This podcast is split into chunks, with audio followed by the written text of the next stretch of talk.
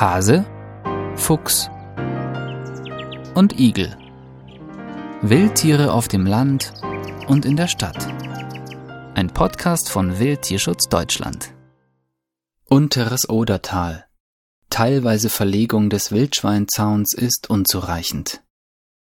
Am heutigen Donnerstag haben sich Gesundheitsministerium, Umweltministerium und der Landkreis Uckermark auf eine teilweise Verlegung des rechtswidrig erstellten Zaunes rund um die Polder des Nationalparks Unteres Odertal verständigt. Danach soll ein wesentlicher Teil des westlichen Zaunes entlang des südlich gelegenen Polders A nach Westen verlegt werden.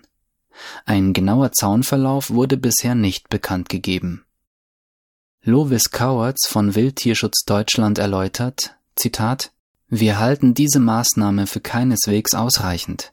Wenn nun ein kleiner Teil des insgesamt circa 70 Kilometer langen Zauns rund um die Polder des Nationalparks nach Westen verlegt wird, wird nach wie vor ein großer Teil der Tiere am Zaun verenden. Das dürfte insbesondere auch für zahlreiche streng geschützte Vogelarten gelten. Auch ist damit keineswegs die Zerschneidung der Lebensräume des international bedeutenden Natura 2000 Gebiets gelöst.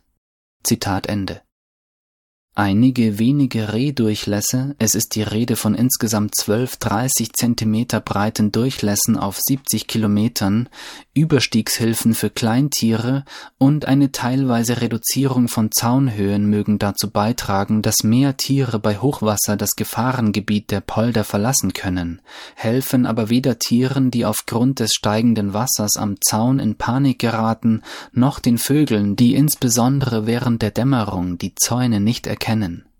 Für Tiere, die sich im nördlicheren Teil des Nationalparks aufhalten, ist das gar keine Lösung, ebenso wenig im Bereich des Sommerdeichs entlang der Oder.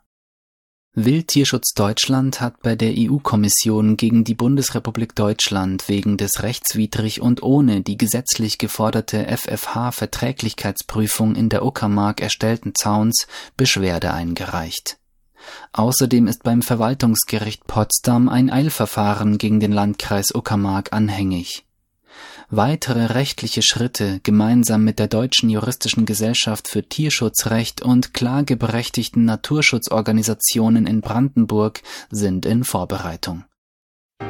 Wildtierschutz Deutschland Wir geben Tieren eine Stimme.